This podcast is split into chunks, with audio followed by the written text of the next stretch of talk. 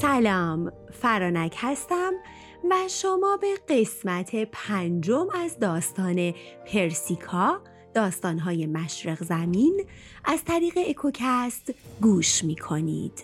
قسمت قبل به اینجا رسیدیم که هارپاک سردار ماد به همراه بلزیس سردار و پیشگوی بابلی نینوا رو محاصره کردند و از قضا رود فرات هم رفتارش خسمانه شد و سیلی در شهر را افتاد. و سارداناپالوس که می‌دونست این پایان پادشاهیشه خودش و همه ملازمان و کنیزان و همه ثروتش رو در قصرش جمع کرد و همه رو آتش زد. بریم ادامه داستان رو بشنویم.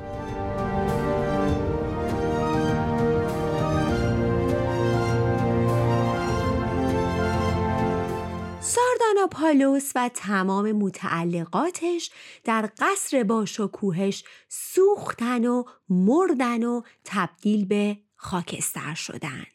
خودش که خودسوزی کرد اما بیچاره اون کنیزکان و خاجگان وقتی شورشیان از مرگ سارداناپالوس آگاه شدن با هجوم آوردن به اون بخش از دیوار که فرو ریخته بود اختیار شهر رو به دست گرفتن به تن هارپاک جامعه سلطنتی کردند و اونو به پادشاهی برگزیدن. پس به این ترتیب امپراتوری آشوریان پایان یافت و هارپاک بر مسند قدرت نشست و میان سردارانی که در کنارش جنگیده بودن متناسب با شایستگی هاشون هدایایی تقسیم کرد و اونها رو به عنوان ساتراپی منصوب کرد تا همچنان حافظ قلم رو باشند. بلزیس بابلی که تو این مدت خیلی همراه بود و با پیشگوییهاش کمک بزرگی به سپاهیان کرده بود نزد هارپاگ رفت و ازش درخواست کرد تا طبق قول قبلی فرمانداری بابل رو به اون بده. و گفت سرورم من در اوقات خطرناک پیش بلوس یا همون زئوس نظر کردم که اگه سارداناپالوس مقهور و کاخ به آتش کشیده بشه خاکسترهای اون رو به بابل ببرم و در نزدیکی رودخونه و در محدوده معبد بلوس انباشتشون کنم. تپهی بسازم تا برای مسافران کشتی های فرات از مردی که به امپراتوری آشور پایان داده خاطره ای ابدی بسازم.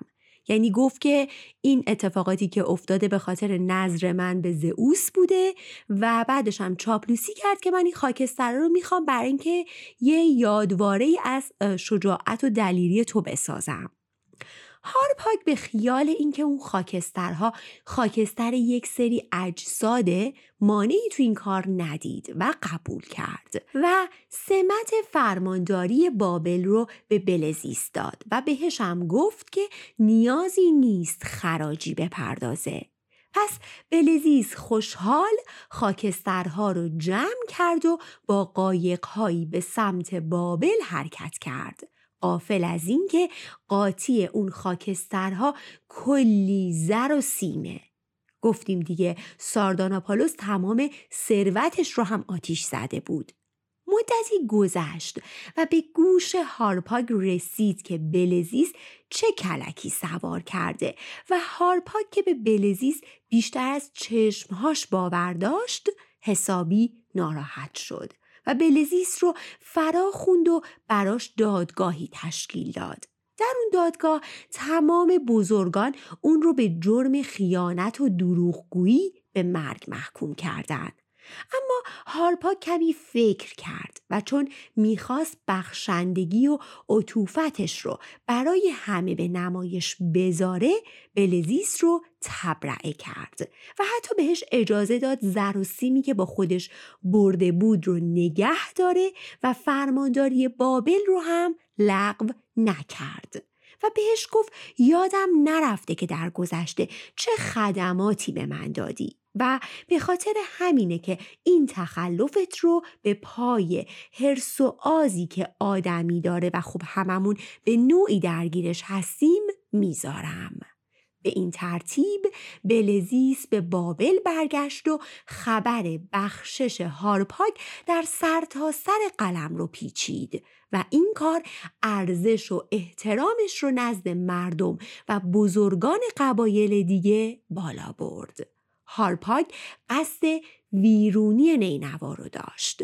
منتها باز چون منصف بود مردم ساکن در نینوا رو از شهر خارج کرد اونها رو تو روستاهای اطراف سکونت داد اموالشون رو بهشون بخشید و بعد شهر رو با خاک یکسان کرد. و اینگونه شد که همه هارپاگ رو دوست داشتند رو میپرستیدند. و این گونه امپراتوری آشور که از زمان نینوس تا سی نسل و بیش از 1300 سال بر جای مانده بود به وسیله مادها به پایان رسید.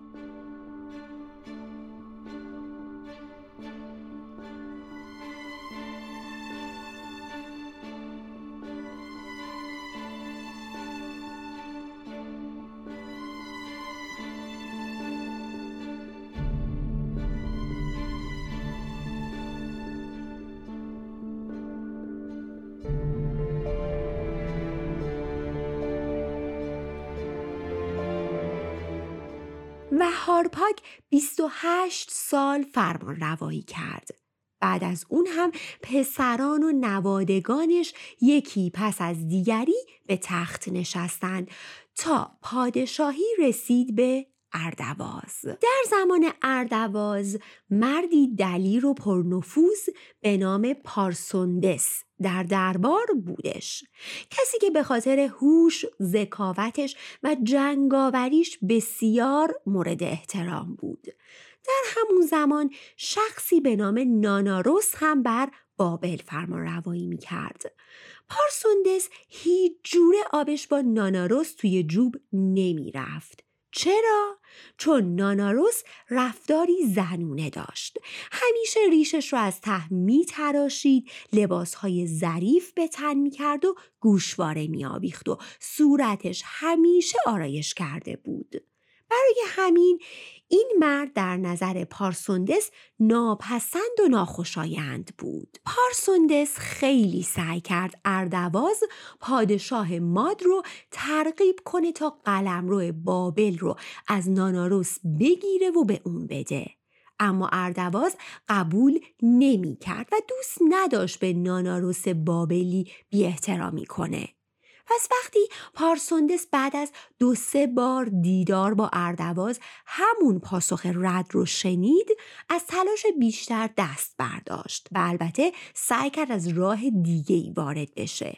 اون شروع کرد به اجیر کردن آدمها تا برن ناناروس رو اذیت کنن و بهش آسیب برسونن. روزی از روزها وقتی پارسوندس سوار بر اسبش همراه پادشاه برای شکار به بیرون شهر رفته بودند از غذا راه رو در دشتی که نزدیک بابل بود گم کرد و از پادشاه دور افتاد. اما چون چند تن از همراهانش باهاش بودن تصمیم گرفتند که به شکار مشغول بشن. چند گراز وحشی و چند گوزن رو به دام انداختند. در آخر خود پارسوندس گور خری رو دید و تصمیم گرفت که اون رو هم شکار کنه. پس به دنبال گور خر اون رو تعقیب کرد. تعقیب کردن. همانا و دور شدن از افرادش و گم شدن مجدد همان. کمی که گذشت گور خر رو شکار کرد. اما دوروبرش رو نگاه کرد و دید تک و تنها وسط یک دشت عظیم مونده. چاره ای نداشت جز اینکه به راهش ادامه بده تا شاید به آبادی برسه. رفت و رفت تا به بابل رسید. در اونجا سوداگرانی رو دید که مشغول آماده کردن سور و ساز برای پادشاهند وقتی اونها رو دید اونقدر تشنه بود که نمی‌تونست حرف بزنه. پس ازشون طلب آب کرد. اونها با کمال میل براش آب ریختن اسبش رو گرفتن و ترغیبش کردن تا بشینه و چاشتی با اونها بخوره. پارسوندس که تمام روز رو مشغول شکار بود و گرسنه نتونست این درخواست رو رد کنه. پس به سوداگران گفت من گوره خری شکار کردم. یه لطفی به من بکنید. این رو برای پادشاه بفرستید و به افرادم که در جنگل هستن بگید که من اینجام. سوداگران بهش قول دادن که اوامرش رو اطاعت کنن. پس پارسوندس رو نشوندن و براش انواع مختلف خوراکی آوردن و شرابی دلپذیر ریختن تا بنوشه. طعم شراب اونقدر خاص بود که پارسوندس نمی‌تونست از نوشیدنش دست برداره. پس اونقدر نوشید که مست مست شد. کمی که گذشت پارسوندس از سوداگران خواست اسبش رو بیارن. تا بتونه پیش سپاه شاه برگرده. اما به جای اسب اونها رفتن و زنانی جذاب رو براش آوردن و به پارسوندس گفتن که حالا چه عجله‌ای برای رفتن داری؟ این زنان امشب پیش تو هستن. پس شب رو اینجا بگذرون و فردا راهی شو. پارسوندس هم که با خوردن اون همه شراب حالش دست خودش نبود به این پیشنهاد وسوسه انگیز نه نگفت. قبول کرد و شب رو اونجا موند. شب رو اونجا موند و در حالی که نیمه شب مشغول خوشگذرونی بود یهو جمعی به سرش ریختن. اون رو بستن و پیش پادشاه بابل یعنی ناناروس بردن. پارسوندس وقتی ناناروس رو دید هنوز خماری شراب از سرش نپریده بود و فکر کرد که داره اشتباه می‌بینه ناناروس ازش پرسید ای پارسوندس آیا خودت یا یکی از بستگانت در گذشته از دست من بدی دیدین؟ پارسوندس گفت نه ناناروس گفت پس چرا من رو دائم مسخره می کردی و به من آسیب می زدی؟ چرا از اردواز خواستی سلطنت رو از من بگیره؟ چرا؟ چرا فکر کردی من بی ارزشم و تو شریفی؟ پارسوندس که با این حرفا مستی از سرش پریده بود و آدم چاپلوسی هم نبود خیلی روک و راست گفت برای اینکه تو شایسته این مقام نیستی تو دائما ریشت رو می‌زنی صورتت رو بزک می‌کنی وقتت رو به این کارها میگذرونی در حالی که من از تو دلیرترم و مفیدتر. ناناروس گفت اما الان این تو هستی که باید شرم کنی چون تویی که به خاطر هوای نفس تو شکم تو زیر شکمت اسیر شدی. و بعد به بلوس یا همون زئوس و مولیس یا همون آفرودیت خدای عشق قسم خورد که کاری کنه تا پوست پارسوندس از هر زنی نرمتر و رفتارش زنونه تر از هر زنی بشه. به این ترتیب ناناروس خاجه ای رو فرا خوند و بهش گفت این مرد رو ببر. همه موهای تنش بجز سرش رو بتراش و تمام تنش رو با سنگ پا بساب تا سفید سفید بشه. روزی دو بار با صابون و زرده تخم مرغ اون رو بشور زیر چشمهاش رو بده رنگ کنن موهاش رو مثل زنان ببافن و بهش نواختن سیتار و چنگ و خوندن آواز رو آموزش بدین. خاجه هم چشمی گفت و هیچی دیگه پارسوندس بیچاره که قره بود به مردونگیش کم کم ظاهری شبیه زنان پیدا کرد و رفت در گروه دختران خواننده و نوازنده به شاه خدمت می کردن و شریک زندگی اونها در اندرونی شد.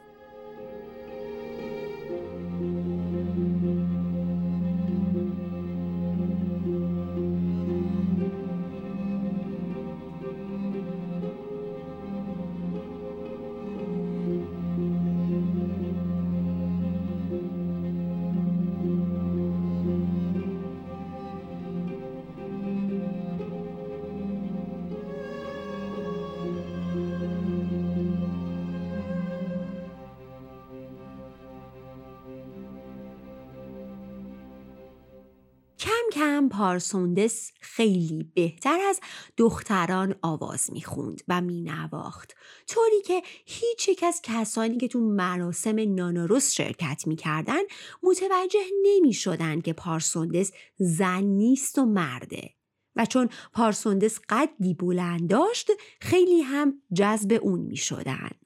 از اون طرف اردواز پادشاه ماد وقتی پارسوندس رو گم کرد دستور داد تا همه جا رو دنبالش بگردن. حتی برای کسی که مرده یا زنده اون رو پیدا کنن جوایزی تعیین کرد. اما مدتی گذشت و دید نه خیر هیچ خبری نیست و وقتی از گشتن خسته شد فکر کرد که احتمالا در حین شکار حیوانی درنده اون رو خورده پذیرفت که اون رو از دست داده و برای از دست دادن دوست دلیرش بسیار ناراحتی کرد. هفت سال گذشت و پارسوندس در این هفت سال به چنین شیوهی در بابل زندگی می کرد و هیچ راه فراری نداشت. تا اینکه یک روز ناناروس از یکی از خاجگانش بسیار عصبانی میشه و اونقدر اون رو شلاق می‌زنه که بیچاره رو ناقص می‌کنه. پارسوندس که می‌بینه الان فرصت خوبیه شروع می‌کنه با خاجه حرف زدن و اون رو وسوسه می‌کنه که از دربار و از بابل فرار کنه و به نزد اردواز بره. و درباره اون به شاه بگه و به شاه بگه که ناناروز چی به روزش آورده. چه بد رفتاریایی که باهاش شده و سعی کرد با وعده زروسیم بسیار خاجه رو اقوا و راضی کنه. چون خاجه از ناناروس کینه به دل گرفته بود قبول می‌کنه و فرار می‌کنه و به نزد اردواز میره. اردواز که این رو میشنوه خیلی ناراحت میشه پس یکی از پیک های خودش آنگاروس های خودش رو به بابل میفرسته. آنگاروس به پیک های شاهی می‌گفتن. آنگاروس اردواز وقتی به بابل رسید رفت سراغ ناناروس و سراغ پارسوندس رو ازش گرفت. اما ناناروس همه چیز رو انکار کرد و گفت اصلا همچین کسی رو اینجا ندیده. آنگاروس برگشت و سخنان ناناروس رو به اردواز رسوند. اما اردواز کوتاه نیومد. اون وقت یه آنگاروس دیگر رو که نیرومندتر بود فرستاد. آنگاروس دوم با هیبتی ترسناک وارد قصر ناناروس شد و بهش گفت که فریبکاری رو کنار بذاره و مردی رو که به زنان خواننده و خاجگان سپرده رها کنه و الا از اردواز دستور داره تا سر ناناروس رو ببره. ناناروس که از این تهدید ترسیده بود و می‌دونست اردواز با کسی شوخی نداره تسلیم شد و به آنگاروس قول داد که پارسوندس رو تحویل بده. فقط ازش خواست تا قبلش دعوت اون رو به خوردن غذا و کمی گفتگو بپذیره. پس ناناروس و آنگاروس به تالار غذاخوری رفتند و ناناروس دستور داد تا زنان خواننده و نوازنده رو به اونجا فرا بخونن تا حین غذا خوردن اونها براشون بنوازن. زنها اومدن و شروع کردن به هنرنمایی. و در همون حین ناناروس رو کرد به آنگاروس و گفت به نظرت کدوم یکی از این زنان از لحاظ ظاهر و ذوق موسیقی از همه برجسته تره؟ آنگاروس بدون لحظه تردید به پارسوندس اشاره کرد و گفت اون زن. ناناروس در حالی که دستاشو به هم میکوبید مدت زیادی خندید. و گفت پس مایلی شب رو با اون بگذرونی؟ آنگاروس زوق مرگ گفت بله و بعد ناناروس گفت اما نمی‌تونی آنگاروس حیرت زده گفت چرا؟ ناناروس گفت چون این همون پارسوندس گم شده شماست و تو به خاطر اونه که به اینجا اومدی. آنگاروس باور نمی کرد. اما ناناروس سوگند خورد که حقیقت رو میگه. آنگاروس گفت حیرتم از اینه که مردی دلاور چگونه این زندگی رو تاب آورده چطور خودش رو نکشته و ترسم از اینه که وقتی اربابم این رو بشنوه چجوری می‌خواد اینو تحمل کنه. ناناروس گفت من به اردواز شاه شاهان ثابت می‌کنم که کار خطایی نکردم. فردا روز آنگاروس پارسوندس رو در کالسکهی پوشیده سوار کرد و به سمت دربار اردواز راه افتادن. اردواز با دیدن چهره جدید پارسوندس مدتی گیج و مات و مبهوت بود. از قصه اشک به چشماش اومد و به پارسوندس گفت ای بدبخت چجوری تاب آوردی که با تو این رفتار شرماورا بکنن؟ پارسوندس گفت ای سرورم الزام حتی از خدایان قوی تره اگه با وجود این دشواری ها با زندگی کنار اومدم برای این بود که شما رو ببینم و با هم از ناناروس انتقام من رو بگیریم. پس اردواز به پارسوندس مهلت داد تا چهره مردونش رو بازیابه و بهش قول داد که با هم به بابل میرن و عدالت رو بر روی ناناروس اجرا می‌کنن.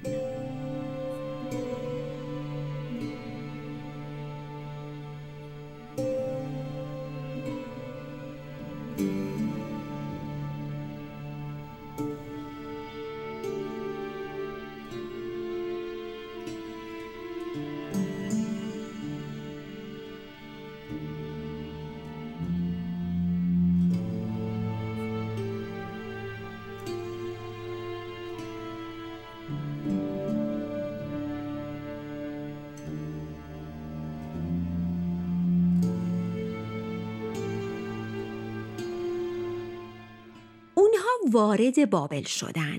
ناناروس نزد شاه اومد و گفت من هیچ خطایی نکردم. چون اون بود که سالها با بدگویی از من من رو آزار می‌داد و می‌خواست فرمان روایی رو از من بگیره و اون بود که این داستان رو شروع کرد. اردواز گفت اما تو حق اجرای عدالت و تعیین مجازات رو نداشتی. قضاوت باید به دست من باشه. و من تا ده روز دیگه مجازاتی در خور تو اعلام می کنم پس بشین و منتظر باش. ناناروس با شنیدن این حرف خیلی ترسید. پس به مهرافرین آخرین شانسش پناه برد. مهرافرین کی بود؟ خاجه بود که از همه مقتدرتر و باهوشتر بود. مهرافرین در ازای گرفتن پول و هدایای فراوون قبول کرد که بره و با اردواز حرف بزنه. خاجه نزد شاه رفت و جوری منطقی داستان رو تعریف کرد و به شاه گفت ناناروس سزاوار مرگ نیست چون پارسوندس رو که نکشته فقط اون رو مجبور کرده رنجهایی رو که این مدت دیده رو بچشه. پس لطف کن و از خونش بگذر که ناناروس حاضر هر قرامتی رو که بگی هر هزینه ای رو که بگی هر مقدار طلایی رو که بگی بپردازه. گفت و گفت و گفت تا اردواز راضی شد و مقدار زیادی طلا از ناناروس گرفت و قضیه رو مختوم اعلام کرد. پارسوندس که فهمید حسابی عصبانی شد. و گفت لعنت به کسی که اولین بار طلا رو کشف کرد و اون رو برای نوع بشر آورد. و من می‌دونم که از این به بعد مایه خنده همه مردم میشم. پس با آزردگی از تصمیمی که شاه گرفته بود تصمیم گرفت شاه رو ترک کنه و البته تنها نرفت. با سه هزار پیاده نظام هزار سوار نظام گریخت و به پیش قبیلهی به نام کادوسیان رفتند.